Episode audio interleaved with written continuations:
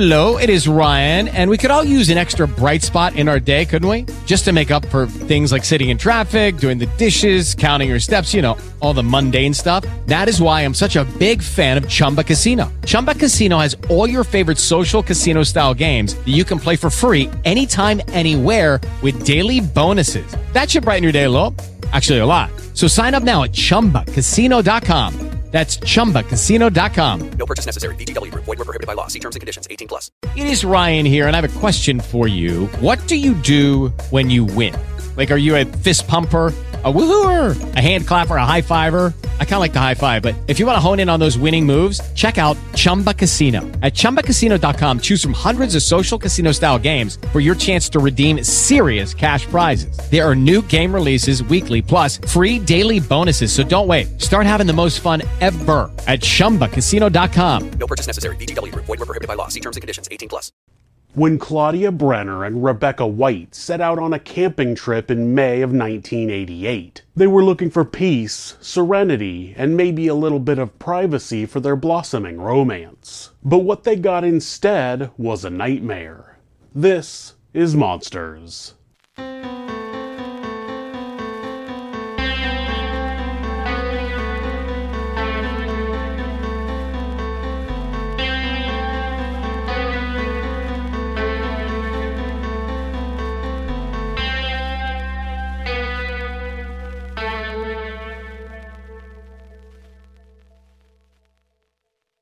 Claudia and Rebecca met when they were both students at Virginia Tech. Rebecca was working towards her master's in business administration while Claudia was enrolled in an architecture degree. This isn't one of those love at first sight stories. When the women met, Claudia had just come out of a nine year relationship and she wasn't looking to get into something new.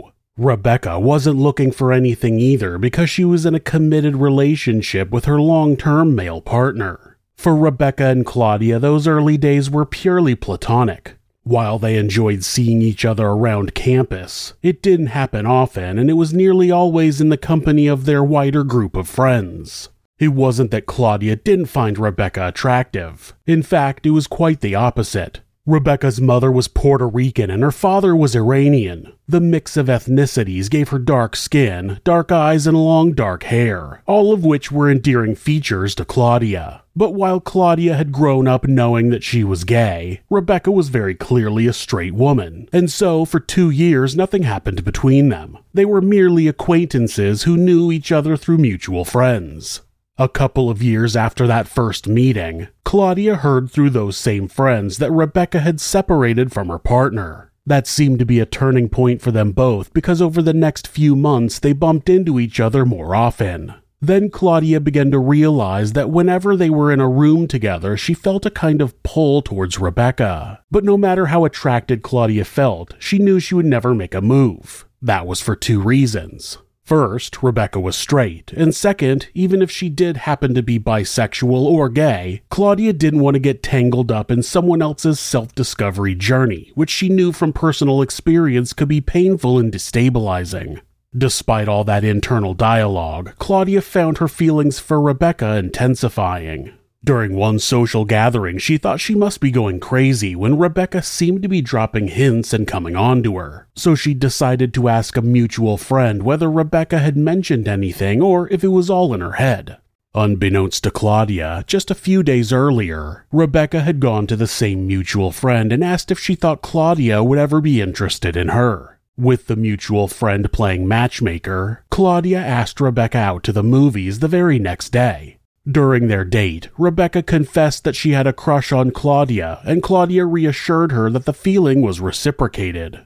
The next few months went by in a bit of a blur, with friends watching on as the pair fell deeply in love. But there were still their college degrees to consider, and when Claudia was offered a research fellowship in Israel, the couple agreed to try out a long distance relationship.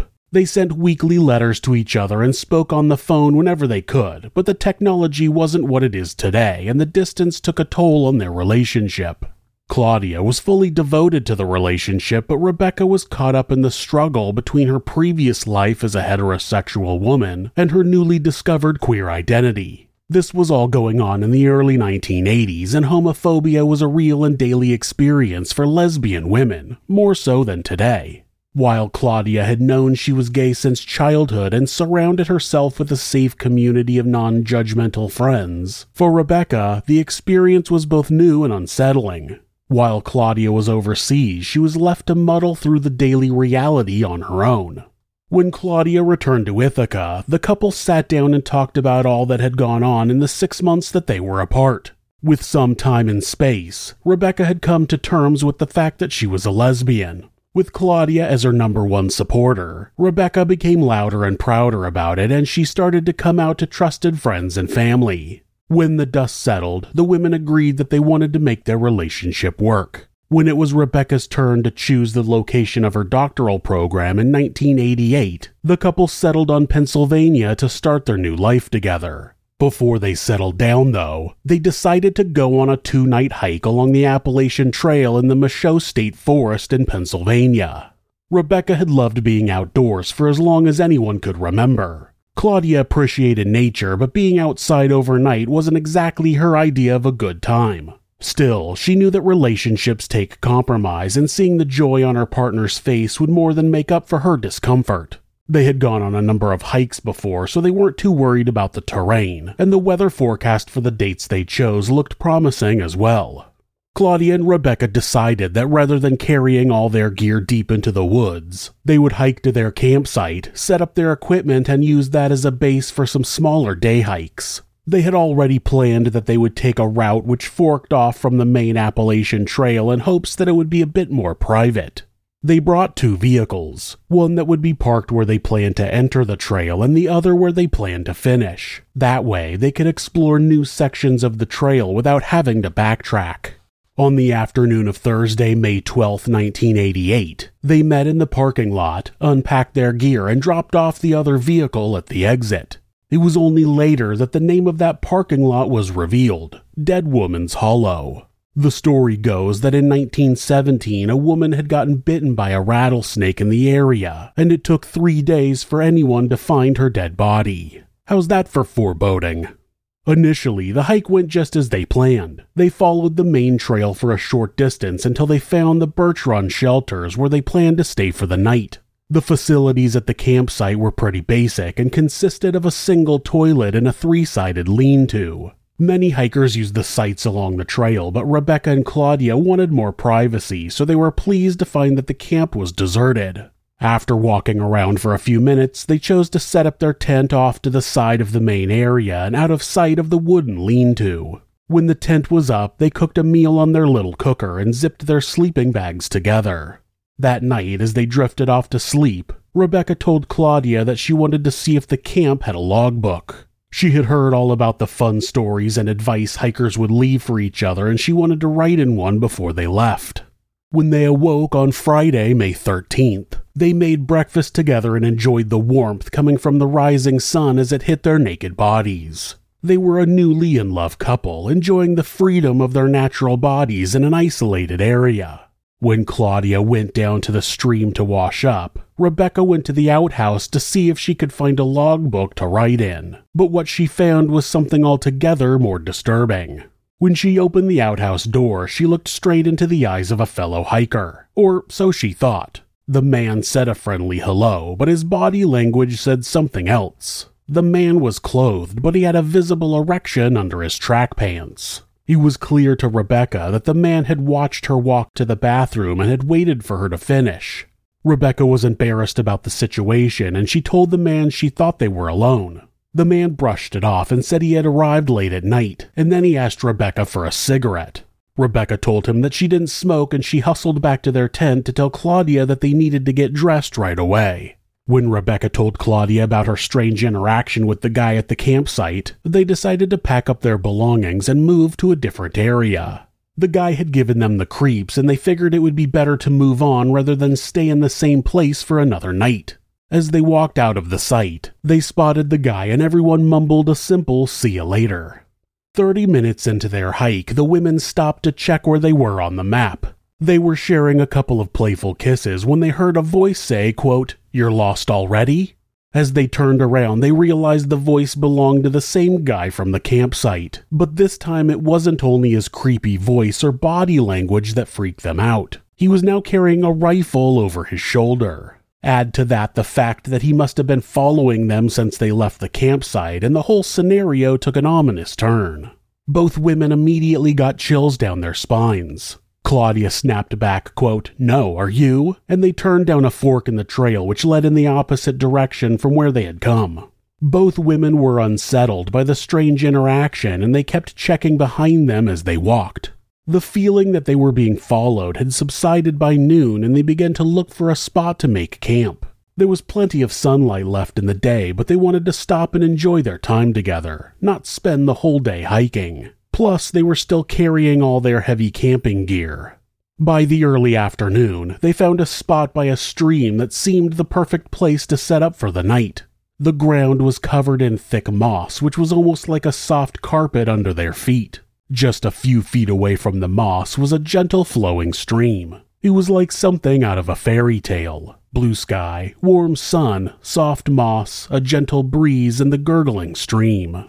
They rolled out their sleeping bags but decided to leave the tent until later. Then Claudia made some iced tea and they shared a block of chocolate. When they were more relaxed, they started kissing and Rebecca took her pants off before they started to roll around together. It was whimsical, idyllic, perfect, right up until the moment it turned deadly. Out of nowhere, the world exploded. Claudia's first thought was that the earth was shaking and there must be an earthquake. But then Rebecca screamed, quote, Where did you get shot, Claudia? In an instant, the same sensation came again and then again, all before Claudia had the ability to process what was going on. It seemed to take forever for her to register that she was being shot at, but the reality was that less than 30 seconds had passed. She saw that the moss and their sleeping bags were covered in blood, and she realized that her body was shielding Rebecca. With relief, she realized that her partner was safe, but all that changed when Rebecca screamed at Claudia to get behind the tree. She rolled over and made a run for it with Rebecca right behind her, but just as Rebecca lunged for the protection of the trunk, she took two bullets. Claudia fell to the ground with Rebecca in her arms. Rebecca was bleeding a lot, and she was barely moving. She told Claudia that she needed to stop the bleeding, but there was nothing they could use, and Claudia realized she needed to get to their bags. They were still petrified that their shooter was lingering out there in the woods, just waiting for them to come back into sight. But soon the desire to live overtook the fear, and Claudia shot out from behind the trees and made a run to their packs. She grabbed what she could and ran back to Rebecca. To her relief, no more shots were fired. Claudia attempted to stop the blood that seemed to be pouring out of Rebecca's head, but no matter what she did, it kept flowing. She knew that Rebecca would die if she didn't get help, but that meant either Rebecca had to walk out of the forest or Claudia had to leave her behind. It was a heart wrenching decision, but with Rebecca fading out of consciousness more with every passing second, there wasn't really a choice to be made at all. Claudia gathered up anything that her traumatized mind could think she might need as she headed back into the forest, alone. Claudia didn't know it yet, but her marathon journey had just begun. The walk out of the forest was steep and unforgiving, but Claudia was driven by a singular desire to get help for Rebecca, and she was determined not to let her down. The whole time that she was walking, Claudia was struggling to breathe and she couldn't swallow. Her mouth would fill with blood, and as soon as she spat it out, it would refill again. Her arm ached like it was on fire, and she could hear a gurgling sound coming from her neck. Then there was the persistent fear that seemed to walk alongside her. The fear that at every bend or turn she would come face to face with the man who had shot them. But none of that could dampen her determination to get help for Rebecca. Eventually, Claudia made it to the end of the trail and onto a state forest road. After looking at the map, she had decided she needed to get to Shippensburg Road, which was the most populated area for miles. There were two ways to get there, either the long way around or back through the forest. Unsurprisingly, there was no way Claudia was going back into the woods. When the sun went down completely, Claudia turned on her flashlight.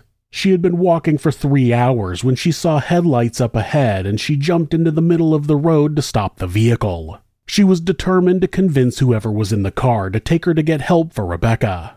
Thankfully, the car slowed down and two teenage boys rolled down their windows. When Claudia told them they had to help her, they opened their door and welcomed her inside.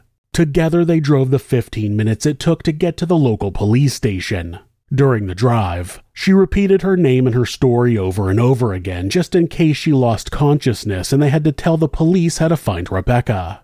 At the station, Claudia recounted her story again. Then she took out her map and showed the officers exactly where they could find Rebecca. But there was something unbelievable about Claudia's story. The place she had marked on the map was more than four miles from where she had been picked up, and given the state of her face and the terrible sounds coming from her lungs and throat, they weren't sure how she could have made such a long walk. But Claudia was convincing, and she refused to accept any medical treatment until she was sure searchers were out looking for Rebecca.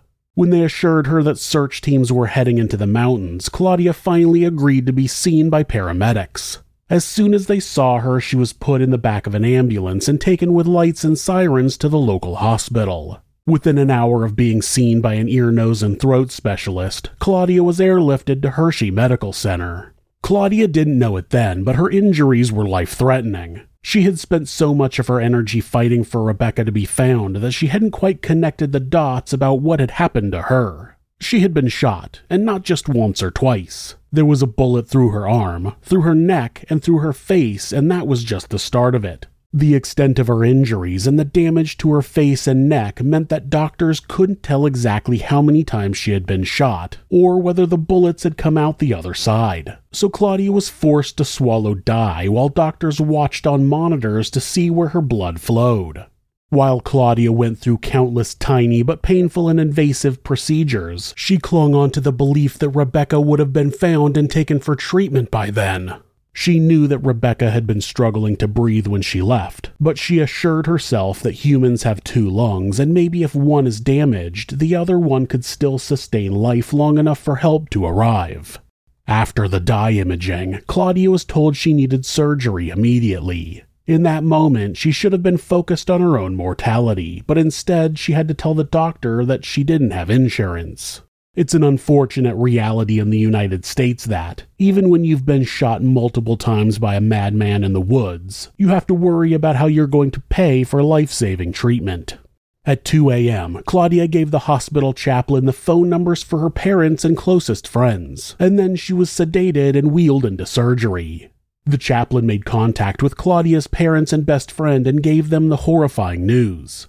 It was the middle of the night when they found out that Claudia had been shot and that her hiking companion was missing.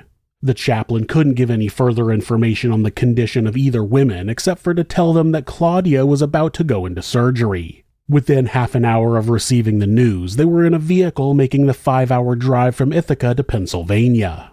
In the operating theater, ear, nose, and throat specialists set to work repairing the hole in the back of Claudia's esophagus or breathing tube, while others attempted to repair the damage to her tongue, cheeks, neck, face, and arm. Bullet fragments were found just millimeters from her spinal column, and others were removed from her mouth and throat. Ultimately, the doctors had found that Claudia had been shot five times, four of which had hit her in the head and neck. Claudia's family and friends arrived at the hospital moments before she was taken into recovery. The surgeon told them that the operation had been a success despite the fact that any one of the bullet fragments could have killed her had they been mere millimeters in any other direction. They were relieved to say the least, but they also wanted to know about Rebecca. Where was she and what were her injuries? Hello, it is Ryan, and we could all use an extra bright spot in our day, couldn't we? Just to make up for things like sitting in traffic, doing the dishes, counting your steps, you know, all the mundane stuff. That is why I'm such a big fan of Chumba Casino. Chumba Casino has all your favorite social casino style games that you can play for free anytime, anywhere with daily bonuses. That should brighten your day a little. Actually, a lot. So sign up now at chumbacasino.com. That's chumbacasino.com. No purchase necessary. VGW Group. Void were prohibited by law. See terms and conditions. 18 plus. Trooper Don Blevins was the man in charge of the search for Rebecca. Just an hour after Claudia had arrived at the station, he sent two eight person search parties into the area she had indicated on the map. The teams were made up of EMTs, police officers, firefighters, and rangers, and they entered the forest five miles apart, one from the east and one from the west. The forest was pitch black and the trail was impossible to make out in between the dense trees and occlusive canopy. Using high powered flashlights, they picked their way through the woods towards the search area. Large sections of their path were uphill and they had to climb over a number of fallen trees. Eventually, the two parties met in the middle. They still hadn't found the campsite, and so they turned around and retraced their steps back the way they had come, taking care to look in places they might have missed on their way in. An hour after entering the forest, Don's group found the campsite. He called out to the other searchers who gathered around the site and directed their lights towards the sleeping bag on the ground. In the darkness, there was no way to tell if the occupant was dead or alive. Don stepped towards the bag and knelt down to check Rebecca for a pulse. He found none. Don immediately declared the campsite a crime scene. While half of the searchers headed out of the woods, the other half stayed behind to secure the area. Three officers stayed with Rebecca's body all night. The news of Rebecca's death was relayed to investigators and then to the medical center where Claudia was being treated. In fact, Rebecca had been found before Claudia went into surgery, but the decision was made to wait for her to survive the operation before telling her what had happened. And so it was Claudia's best friend who broke the news to her as she awoke from surgery. Claudia was already a shell of the person who had entered the forest the day before. Her skin was gray, and somehow it had lost all of the volume which held the skin off her bones. Her eyes were dull and looked like a dark hole of terror, but the news of Rebecca's death somehow made those features even more cadaverous. She was hooked up to a breathing tube with a multitude of other wires and cables connected to her body, but she still had the capacity to sob. Through her tears, she whispered to her best friend, quote, He saw us. Claudia knew instinctively who had shot them. She believed it was the man who they had seen earlier on the trail, the one who had an erection at the campsite and the one who was carrying a rifle. On the day Claudia came out of surgery and was told that Rebecca had died, she was visited by Don, the trooper who had found Rebecca and who was now in charge of the investigation. Claudia provided as much information as she could about the man in the woods and the moments before the shooting. But there was one thing she didn't tell him. In Claudia's own words, quote, I still said nothing about my relationship with Rebecca. I didn't even consider telling him. It was second nature to hide being a lesbian, especially from a police officer or any person with power over my life. My self protection as a lesbian never stopped functioning even in the depths of this tragedy. While still bleeding, while they were the only help I had, I withheld from the police both my relationship with Rebecca and what I knew had been the motive for the attack. Far from feeling uncooperative, I withheld the information out of terror. Someone had just shot us for being lesbians. Why would I allow yet one more unknown man to know that fact? The day after emerging from surgery, Claudia had recovered enough to be transferred out of the intensive care unit and into the acute critical care unit. While there doesn't sound like much of a difference between the two wards, there are limitations on how many visitors you can have. Moving out of intensive care would mean that Claudia could only have friends and families with her during visiting hours, but by then, Claudia was petrified of being alone. If she hadn't already been confined to a hospital bed, she would have been immobilized by fear. Fear that the person who had shot her and killed Rebecca would come back for her. That day, she was diagnosed with PTSD and given an exemption from the visiting hours, meaning she was allowed to have someone with her at all times. A guard was also stationed outside of her room 24 hours a day. Meanwhile, back at the campsite where the women had been shot, officers were waiting until the sun came up to document the scene. When there was enough light, the area was photographed while forensic officers did a detailed scene investigation. They spread out fingertip to fingertip and combed through the entire area to identify anything that could be related to Rebecca's murder. 82 feet or 25 meters away from Rebecca's body, they found a jackknife, eight bullet casings, a pair of sunglasses, a knitted beanie covered with white fur, two cigarette lighters, and 25 unspent rounds of ammunition. The spot where the items were found almost looked like a little nest, a perfect spot for a killer to watch his prey. Sure enough, when Don lay on the ground where the items were, he could see the women's campsite through a little window of moss and underbrush. There was no doubt the women had been hunted. Now all they needed to do was identify the hunter. Most murders are carried out by someone who knows the victim, so naturally the investigation started with those closest to Rebecca and Claudia. But after hours and hours of questioning their friends, family, and colleagues, investigators were no closer to identifying somebody who would want to harm either of the women. For the most part, the people who the officers interviewed were forthcoming with information. Whenever they were asked about the true nature of the relationship between the women, however, everyone seemed to shut down. As the days ticked by, the hunt for the unidentified man intensified. The lack of an arrest heightened all of Claudia's fears, and she became increasingly anxious and paranoid. She was incredibly suspicious of any unknown male that walked into the room, even porters and nurses. Each random passerby had the potential to be Rebecca's killer, which made her feel like a trapped animal. Three days after the attack, Claudia was moved again into a lower dependency ward and the 24 hour guard was removed. To help alleviate some of her fears, the hospital took great care to maintain her safety in other ways. Her wristband identified her as Jane Doe, and additional security guards were placed on the floor where her room was located. Despite the new layers of protection, Claudia struggled to sleep and her paranoia was all encompassing. At the same time, she was consumed by grief over Rebecca's murder. While many of us will lose someone unexpectedly at some stage in our lives, we're free to vocalize that pain or internalize it, to express it through tears or through silent reflection. But Claudia's grief was strangled by fear, and it wasn't only fear of the unknown monster who still roamed free. Claudia was grappling with another real fear that the police might not take the investigation so seriously if they knew the truth about her and Rebecca's relationship. It wasn't uncommon during that time for gay relationships or sexual intercourse to be considered sodomy, which was illegal in some states. Even if a person was found guilty of what we would call a homophobic attack, the perpetrator would likely be let off with a lighter sentence. In one case in the early 80s, a judge excused a light sentence for the murder of two gay men by saying, quote, I put prostitutes and queers at the same level, and I'd be hard pressed to give someone life for killing a prostitute. That judge is a monster on his own level. With these fears in the back of her mind, Claudia met with the director of the National Gay and Lesbian Task Force Anti Violence Project.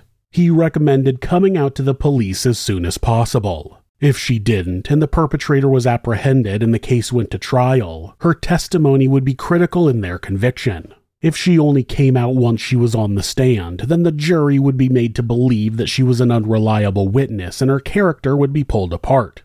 Imagine your sexuality being considered a factor in your character. After that discussion, Claudia realized that the only thing that would improve her situation was honesty. She got in touch with a gay positive lawyer who advised her that Pennsylvania was not one of the states where gay sex was illegal, and she backed up what Claudia had already been told. Being honest with the police was the best chance to get the case solved. Imagine being shot multiple times and having the love of your life murdered, and then needing to consult a lawyer about being honest with your relationship for fear of being arrested. The fact that there has ever been a situation where Claudia could have been seen as a criminal is downright appalling. The following day, she told Don that she was ready to talk and that she was ready to tell them everything. She started by saying, quote, I'm not embarrassed at all about what I'm going to tell you. Rebecca and I were lovers. I didn't tell you that at the beginning because I didn't know what the fact that I was a lesbian would mean to you. I didn't know what you would do with it. I've never been ashamed of Rebecca's and my relationship. It was wonderful and honorable, and we loved each other. Then she told them everything about how they had met, how they decided where to walk that day, and all of the hours leading up to the shooting. Don and his fellow investigator listened without saying a word. At the end of her story, they asked further questions about the man's appearance, how he had walked and what the gun looked like, Claudia could only remember that he was wearing gray track pants with a maroon stripe and that he didn't look like a hiker, though she couldn't remember why she thought that. Two days later, Claudia contacted them again and told them that she had remembered more about the face of the guy she had seen on the trail. She didn't mention that she had woken up to a mysterious vision of his face, right down to the most minute details. With the help of a skilled FBI sketch artist, Claudia was able to describe the man's shoulder length shaggy hair, the shape of his nose and chin. After three hours, they had what Claudia described as a 75 to 85% likeness of the man she believed was her partner's killer. Don took the drawing to the station and showed his fellow officers the composite, and they set to work identifying who the face belonged to. What Claudia didn't know was that while she was recovering in the hospital, Don had been working 18 to 20 hour days to find her killer. Her revelation about being in a relationship with Rebecca was helpful in identifying a motive, but it made no difference to him in terms of his motivation to find the killer. In fact, he had pretty much known that was the case since the first day. During the scene investigation, he had gone through Claudia and Rebecca's personal belongings, where he found a book of lesbian erotica and journal entries about their relationship. While Don didn't have any world experience with lesbians, he was firm in his belief that every victim deserves justice. Even though he suspected Claudia wasn't being completely honest with him, he had activated every resource he had to find Rebecca's killer. Undercover officers had interviewed more than 200 people in the area surrounding the trail. A tip line had been set up to take information from the public, and a reward for information had been offered. A couple of days before Claudia confessed to being in a relationship with Rebecca, an anonymous tip came in naming Stephen Roy Carr as a potential suspect. He became one of five main suspects in the investigation. However, when the composite sketch was compared to his photograph, he became the only suspect. Stephen Roy Carr was known as a vagrant or wanderer. At times, he lived in the woods around the area, and at others, he moved between couches at acquaintances' homes. Stephen had a record for larceny, and he had spent time in prison in Florida. He was also a known hunter. On May 23rd, Claudia was released from the hospital after making arrangements for how her medical bills would be covered. Five hours later, she was at home in Ithaca, preparing for her new normal one without Rebecca and with lifelong scars from all that she had endured and survived. On that same day, 14 horses, 5 dog squads, 2 helicopters, and numerous officers arrived at the Pine Grove Furnace State Park. They had one goal to flush out a monster. In the days leading up to the manhunt, Stephen had visited some of his regular haunts. On the day of the murder, he had showed up at an acquaintance's home and told them that he had done a terrible thing, but refused to say what. That night, he went hunting with their 13 year old son. When officers showed up to speak to the family, they compared bullet casings from the hunt to those found at the murder scene. They were a match.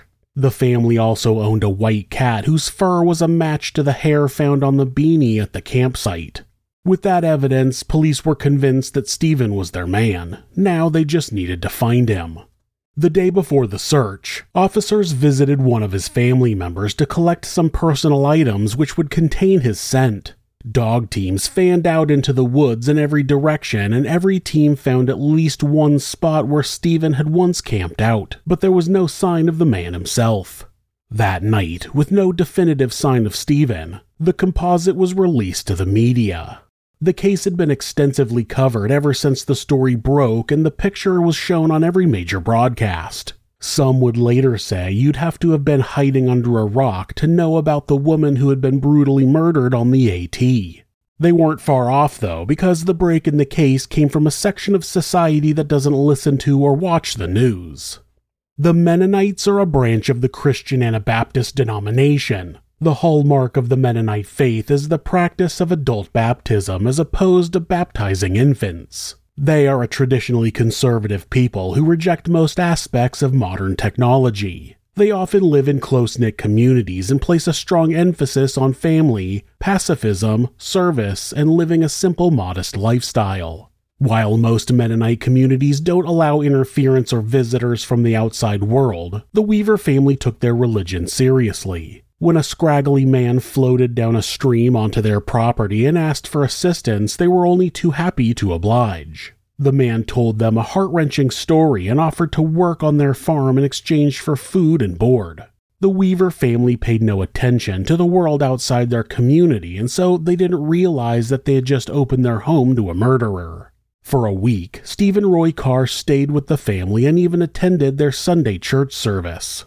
Luckily for them, one of their neighbors was a slightly less devout believer. When he saw the composite on the news, he immediately recognized the face as belonging to the community's newest arrival. He contacted the police first thing the next morning. As soon as that call ended, a task force was set up to capture the fugitive. The caller told them exactly where Stephen was staying, including the layout of the house and surrounding area. Within an hour, SWAT teams in full tactical gear surrounded the farmhouse. Just as they were closing in, officers stopped a vehicle at the entrance to the street where a roadblock had been set up. The driver identified himself as a son of the Weaver family. When he was informed of the reason for the SWAT team's presence, he told them that Stephen was actually on his way to his own farm down the road. The entire operation to capture Stephen was now in a predicament. If they relocated to the other farm, they would have to arrive there before he did, or he would make a run for it. While that was always a possibility during a manhunt, there was something else they had to consider. Stephen was driving with the 13 year old son of the man who had been stopped at the roadblock. If Stephen felt cornered, he might take the boy hostage or worse, kill the boy there and then. There was little time to make a decision. The lead officer made the call that a couple of SWAT members should go to the other farmhouse and try to capture Stephen when the boy was free and clear of the vehicle. The man from the roadblock showed them a different route back to his home, and they took up their positions just moments before Stephen pulled in. As Stephen stepped out of the vehicle, an officer came out of the milk house with a shotgun pointed at his chest. He said, quote, You move and you're dead. Stephen dropped to his knees and was arrested without further incident. He was read his Miranda rights and waived his right to a lawyer before being taken to the local police to be interviewed. Finally, the police had their man. Stephen made no secret of the fact that he lived in the woods around the AT. He told them that he survived by fishing and trapping and that he often carried a rifle for hunting. Then it came time to discuss the events of Friday the 13th. Stephen told the police that he had woken up that morning to find that his gun and other personal belongings had been stolen in the night. How convenient.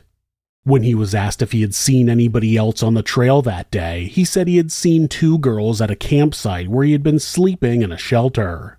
He told them the same story about talking to one of the women while she was completely naked. He said that soon after the interaction, the women had gotten dressed and left. Then he added, quote, I never saw them again. One of the officers told Stephen that they had some good news for him. He said, quote, We recovered some of your stolen property. It was found at the scene of a murder.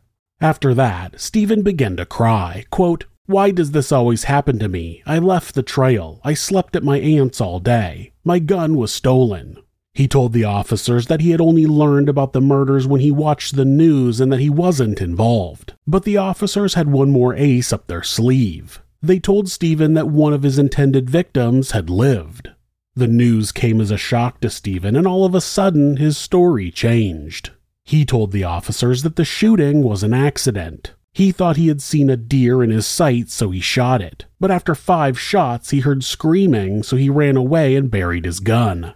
It was an admission of guilt, but not culpability, and officers knew it wasn't the whole story. So they decided on a different approach. Stephen agreed to show officers where the weapon was buried, and during the car ride over, they bantered with them. One asked him, quote, Did you really see them kissing?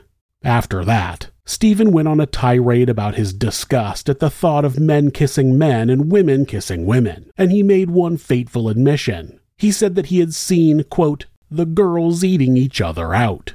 That single statement was Stephen's undoing. See, apart from kissing as they walked, the women hadn't engaged in any sexual activity until they made camp that evening, which means that any claim that Stephen made about seeing a deer or not knowing it was humans he was shooting at couldn't be true. If he had seen any serious sexual activity, then he knew exactly where they were in the forest before he shot them and knew for sure that they weren't deer. Stephen didn't realize his mistake, and they all carried on to where he buried the weapon. Right where he said he left it, the police recovered a 22 caliber rifle wrapped in plastic under a tree stump. The weapon was later precisely matched to the bullet casings found near the hideout where the killer had targeted Claudia and Rebecca. When Stephen returned to the station, he was charged with murder and attempted murder. With Lucky Land slots, you can get lucky just about anywhere. Dearly beloved, we are gathered here today to. Has anyone seen the bride and groom? Sorry, sorry, we're here. We were getting lucky in the limo and we lost track of time. No, Lucky Land Casino, with cash prizes that add up quicker than a guest registry. In that case, I pronounce you lucky. Play for free at LuckyLandSlots.com. Daily bonuses are waiting. No purchase necessary. Void where prohibited by law. 18 plus. Terms and conditions apply. See website for details. A week later, Claudia was called back to Pennsylvania to formally identify her partner's killer in a lineup. It was the first time she was going to see him since the attack. Not only did she had to look Stephen in the eye, she also had to close her eyes and listen to the men in the lineup as they talked so she could identify the voice of the person she believed had tried to kill her. Claudia identified Stephen correctly in both instances. She was then taken to an interview room and asked further questions by the investigators. This time, they asked her specifically about the timeline of events after they arrived at the campsite. She wasn't quite sure what they meant until they told her that Stephen claimed he had seen the women, in his own words, eat each other out. Claudia acknowledged that they had engaged in oral sex in the moments before they were shot. With that statement, Stephen's defense of the shooting being an accident was put to bed and a date for trial was set. Over the coming months, both the prosecution and the defense appeared at a number of pretrial hearings to determine what evidence could and could not be used in the case. After the case broke in the media, there was a lot of commentary about whether Stephen had really shot the women because of homophobia, or whether it was actually for another less sensational reason. All of these unhelpful and harmful attempts to downplay the sexuality component of the case were cleared up during the hearings when Stephen's lawyers showed their hand during their cross examination of the witnesses. Claudia was the first to give her testimony. The prosecution walked through the events on the day of the murder as well as the details of her relationship with Rebecca. From the outset, their intention was to normalize the fact that Rebecca and Claudia were in a lesbian relationship so that it couldn't be twisted and turned against them by the defense. Then it was time for the cross examination. If there had been a question in anyone's mind about whether the defense would try to sensationalize or dramatize the nature of the women's relationship, it was quickly confirmed. The defense's line of questioning was primarily focused on the intimate details of Claudia and Rebecca's relationship. They were clearly aiming to use their sexual orientation as a tool in their defense strategy, and they peppered Claudia with intrusive questions about her and Rebecca's private life. Stephen's lawyer repeatedly asked if the two women had been feeling or fondling each other after they realized someone else was at the campsite with them that morning. He asked if they deliberately held hands when they walked past Stephen as they left, and whether Claudia had taken her clothes off at any point that day. He even asked Claudia to explain exactly what oral sex was. I guess we might want to feel sorry for the poor guy's wife. Then he asked three questions in quick succession. Quote, At what point during the afternoon, to your knowledge, did either you or Rebecca put on a show for my client? Quote, at what time during that day did you, or to the best of your knowledge, Rebecca, intentionally tease my client? And, quote, at any point during the entire day, did either you, or to the best of your knowledge, Rebecca purposefully reveal any parts of your body to my client? Their attempt to make the relationship the centerpiece of the narrative was exactly what the prosecution had predicted. Claudia was well prepared for their questions, and she reinforced that they had a loving relationship. And just like any other couple, they were enjoying the outdoors, showing each other affection and enjoying each other's company. The last thing they expected was to be shot at or killed because someone else found their love mortally offensive. When the trooper who had spoken to Stephen during the car ride to find the buried murder weapon took the stand, he was asked to recall their conversation. He told the court about how Stephen had revealed that he saw the women in the midst of intercourse before the so called accidental shooting. During cross examination, the defense lawyer attempted to persuade the court that his client meant that he had seen them in the morning rather than the afternoon. Stephen also claimed that the women had purposefully provoked his actions by having sex in front of him. When he saw what they were doing, he was infuriated and driven to murder. In other words, he was using the tried and tested defense of gay panic to explain his actions. The only problem is that gay panic doesn't exist. It's called homophobia, and it's not an excuse to end someone's life. When that angle didn't seem to go over well with the judge, the lawyer attempted to use Stephen's traumatic childhood to explain why he had been driven to kill. He explained that his rage was caused by the fact that Stephen had been raped by a man in prison and sexually abused as a child. He had been the target of bullies at school and seemed unable to make friends. As an adult, he had been largely rejected by women and had never been in a romantic relationship. According to Stephen's lawyer, all of that would be enough to make anyone homicidal at the sight of two women making love. When the pre-trial hearings were done, it wasn't clear which way the judge was going to rule. They could have ruled that the nature of Rebecca and Claudia's relationship was irrelevant, which is what the prosecution was arguing. Or they could rule that the sight of two women making love was reasonable provocation for murder. While Claudia and Rebecca's families awaited a ruling, they received word that Stephen's lawyer had offered the district attorney a deal. Stephen would accept a conviction of first degree murder and a sentence of life without the possibility of parole in exchange for the district attorney withdrawing the request for the death penalty and not pursuing the attempted murder charges for Claudia. While the DA is ultimately responsible for accepting or rejecting any settlement offers, he decided it was best to speak with Claudia and the family of Rebecca before any choice was made. It was a difficult decision to make. On one hand, the offer indicated that the defense knew that the evidence from the scene and witness statements proved that Stephen was guilty. It also indicated that they knew they weren't going to be able to talk their way out of a conviction for first degree murder. On top of that, a life sentence in Pennsylvania means exactly that. The convict will remain in prison for the rest of their natural life. But on the other side, the plea agreement would mean no justice for Claudia, and technically, Stephen wouldn't be pleading guilty. He would just be accepting a conviction of first degree murder. By law, Stephen would not actually be considered guilty, which meant he could appeal certain aspects of the conviction at a later date. Accepting the deal would also remove the option to pursue the death penalty. They also had to consider that the jury might not go their way if they took their chances with a trial. If even one of the jurors shared Stephen's homophobic views, the most he would get would be life without parole, which is the same as they would achieve through the plea agreement. And with the level of homophobia being demonstrated before the case even reached the courtroom, there was every possibility that the ruling wouldn't be in their favor. Rebecca's murder and the attempted murder of Claudia occurred in 1988. That was just over 10 years after homosexuality was no longer technically classified as a mental illness. Hardly enough time for attitudes and opinions to change enough to feel confident. For many then, and even still today, homosexuality or being queer is still thought of as a disease or something that needs to be cured. In many countries and states, it's legal to force people to undergo conversion therapy to supposedly correct their sexuality. This harmful practice is often disseminated by deeply ingrained societal prejudices or, of course, religion. Somehow, people are made to believe that a person's sexual orientation can be changed from homosexual or bisexual to heterosexual by using psychological, physical, or spiritual interventions. Keep in mind that many of the people forced to undergo these procedures or treatments are children. Also, people who are forced to undergo conversion therapy are twice as likely to take their own life afterwards. With this context, it came as a little surprise that the headlines surrounding the case were also sensationalized.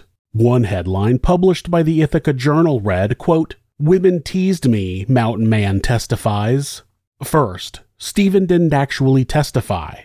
Second, he's not a mountain man, he's a murderer. And third, people get teased every day. It doesn't justify murder. That framing merely deflected attention from the perpetrator and onto the victims. In many of the articles, Claudia was referred to simply as Rebecca's Ithaca lover. Their deep and loving relationship was trivialized and objectified for what we would call clickbait today. That headline prompted an outpouring of support for Claudia from friends, family, and allies. Three days after it was published, a protest was held outside the office of the Ithaca Journal. A petition called for the correction of the erroneous headline, as well as an apology for the way in which the article downplayed the seriousness of the crime. The Ithaca Journal never retracted the headline, but did agree to report the case more respectfully going forward. Sure. On June 23rd, the DA announced that Claudia and the family of Rebecca had agreed to accept the terms of the plea deal. Unsurprisingly, Stephen's lawyer immediately filed multiple appeals on two main aspects of the case. Their first appeal was on grounds that when Stephen was arrested, he wasn't immediately told that he was under suspicion of being involved in Rebecca's murder. During the 80s, Stephen had been arrested for robbing elderly people who were living in retirement communities in Florida. During one robbery, he stabbed an 80 year old woman in her own home. He told the police that she had lunged at him and then accidentally impaled herself on the knife he was holding in front of him. He was sentenced to prison, but when he was released on parole, he managed to flee the state illegally. That meant there was a warrant for his arrest, which is what the Pennsylvania police used to arrest him when he was first apprehended for Rebecca's murder. When they took him to the station, they began questioning him about his recent movements and whether he had been involved in anything in the woods. That's when he confessed to having shot Rebecca and revealed where the gun was hidden. Technically, he should have been told he was under suspicion of murder when he was taken in for questioning, which is absolutely not true. If you're arrested for anything and you waive your right to counsel, authorities can talk to you about anything. If you then give them information regarding another crime you committed, that's on you. Unsurprisingly, the second appeal was that the sexual nature of Claudia and Rebecca's relationship should be admissible in Stephen's defense. This time, the lawyer went so far as to say that Stephen had gone to the woods to escape the quote, evils of the world such as lesbianism, sex, and women. So somehow that meant it was cool to murder people, despite the fact that other people were freely able to go into the woods and do whatever they wanted. It wasn't his private property. In the judge's ruling, he noted, quote, Defendant's motives in taking to the wilderness are subject to debate. He was, after all, a fugitive from justice. However, it may be true as defendant's counsel suggests, he chose a primeval setting to escape the evils of the world. At the first glance of what he contends was evil, however, he eagerly pursued it for a better view. We think the evidence suggests that the two women were the ones attempting to escape. They sought the solitude of a location thought pristine. Many may frown upon what they did, but they broke no law and only pursued activities in which they had a right to engage. Defendant, on the other hand, brought an attitude and disposition that would be considered evil in any civilized circumstance. People seem to live constantly in an era when one group or another feel justified in ending human life for reasons thought to be sufficient. History is replete with examples of utmost cruelty been inflicted upon those termed heretic, witches, sodomites, and the like. A person who intentionally kills a stranger should not be able to expect lessened punishment because of revulsion or disapproval of the victim's conduct. The judge rejected both appeals and the terms of the settlement agreement were confirmed. After the hearing, Claudia made her first ever statement to the media. Quote, My name is Claudia Brenner. It seems to me that a life sentence with no parole in a maximum security prison, while not compensating for our tremendous loss and pain, is the appropriate response to a nightmare that nothing can ever make right. Rebecca and I were lovers. Nothing about who we are or our love for each other could be considered motivation for the outrageous, inhumane violence that Stephen perpetrated against us. While I'm angry that the notion of provocation could even surface in this case, that someone could suggest that who we were and what we were doing could reasonably prompt someone to kill us, I am glad that the law is clear and that there was no provocation. On top of Claudia dealing with her own recovery and the loss of her partner as well as the legal proceedings, she was also forced to confront the dark underbelly of homophobia which the case had brought to the surface. While bias and judgment had been a constant force in her life before the murder, it became inescapable in the aftermath. She was subjected to a level of public scrutiny and prejudice that extended far beyond personal tragedy. Her grief became a public spectacle where the righteousness of the killer's perspective was debated and even justified by some. Inside and outside of the court, Claudia had to defend her and Rebecca's love, their identity, and their right to exist free of violence and judgment. All of that trauma had a deep effect on Claudia's mental well being. Even after her release from the hospital and physically recovering from her injuries, she struggled when left alone. She was consumed with fear, paranoia, and grief, and she spent years in therapy coming to terms with both the loss of Rebecca and the psychological impact of her own injuries. Then there was the financial strain. On top of her huge medical bills, Claudia also had to pay for the ongoing medical expenses associated with the attack. She needed extensive dental treatment as at least one of the bullets had shattered a number of her teeth. There were follow up doctor's appointments and post surgical expenses and therapy, and that's not even considering the cost of hiring a lawyer to represent her through the trial. Claudia went on to write a book about her experience titled Eight Bullets. In the book, she shares a poem by the same name. You can find a link to the book on Amazon in the video's description. She completed her studies and began working as an architect as well as becoming an activist against anti gay violence. Even to this day, Claudia continues to speak about gay rights in the United States and around the world. She has given talks to law enforcement and social agencies in an effort to promote understanding and acceptance of the LGBTQ community and to advocate for effective measures to combat anti-gay violence. In 2015, a documentary about the crime was released called In the Hollow. In the same year, Stephen Roy Carr's lawyer ran for a seat on the Supreme Court of Pennsylvania as a Republican. Even after 30 years, the tactics he used in the defense of Stephen's actions came back to bite him. Turns out people weren't that impressed that he had attempted to get a murderer off by saying that the sight of lesbian women having intercourse would be enough to make anyone homicidal. I say good riddance. In the end, Claudia and Rebecca's story is a testament to the strength it takes to confront a monster, not just in the form of an individual with a rifle, but anyone who chooses to weaponize their prejudice.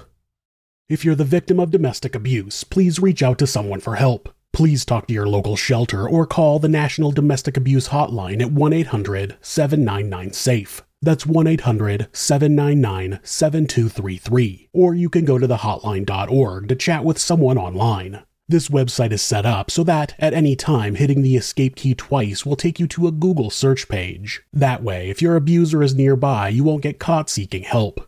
If you're having feelings of harming yourself or someone else, or even just need someone to talk to, please contact your local mental health facility. Call 911 or call the National Suicide Prevention Hotline by simply dialing 988 in the United States. They're available 24 hours a day, 7 days a week, and will talk to you about any mental health issue you may be facing. If you are a member of the LGBTQ community and suffering from discrimination, depression, or are in need of any support, please contact the LGBT National Hotline at 1 888 843 4564 or go to lgbthotline.org. Thanks so much for letting me tell you this story. If you enjoyed it, subscribe on whatever platform you're on, hit like, rate us, or leave us a comment. You can check out our other show, Somewhere Sinister, on YouTube or anywhere you listen to podcasts. If you'd like to support the show, check out our merchandise at thisismonsters.com. The link is in the description. Thanks again, and be safe.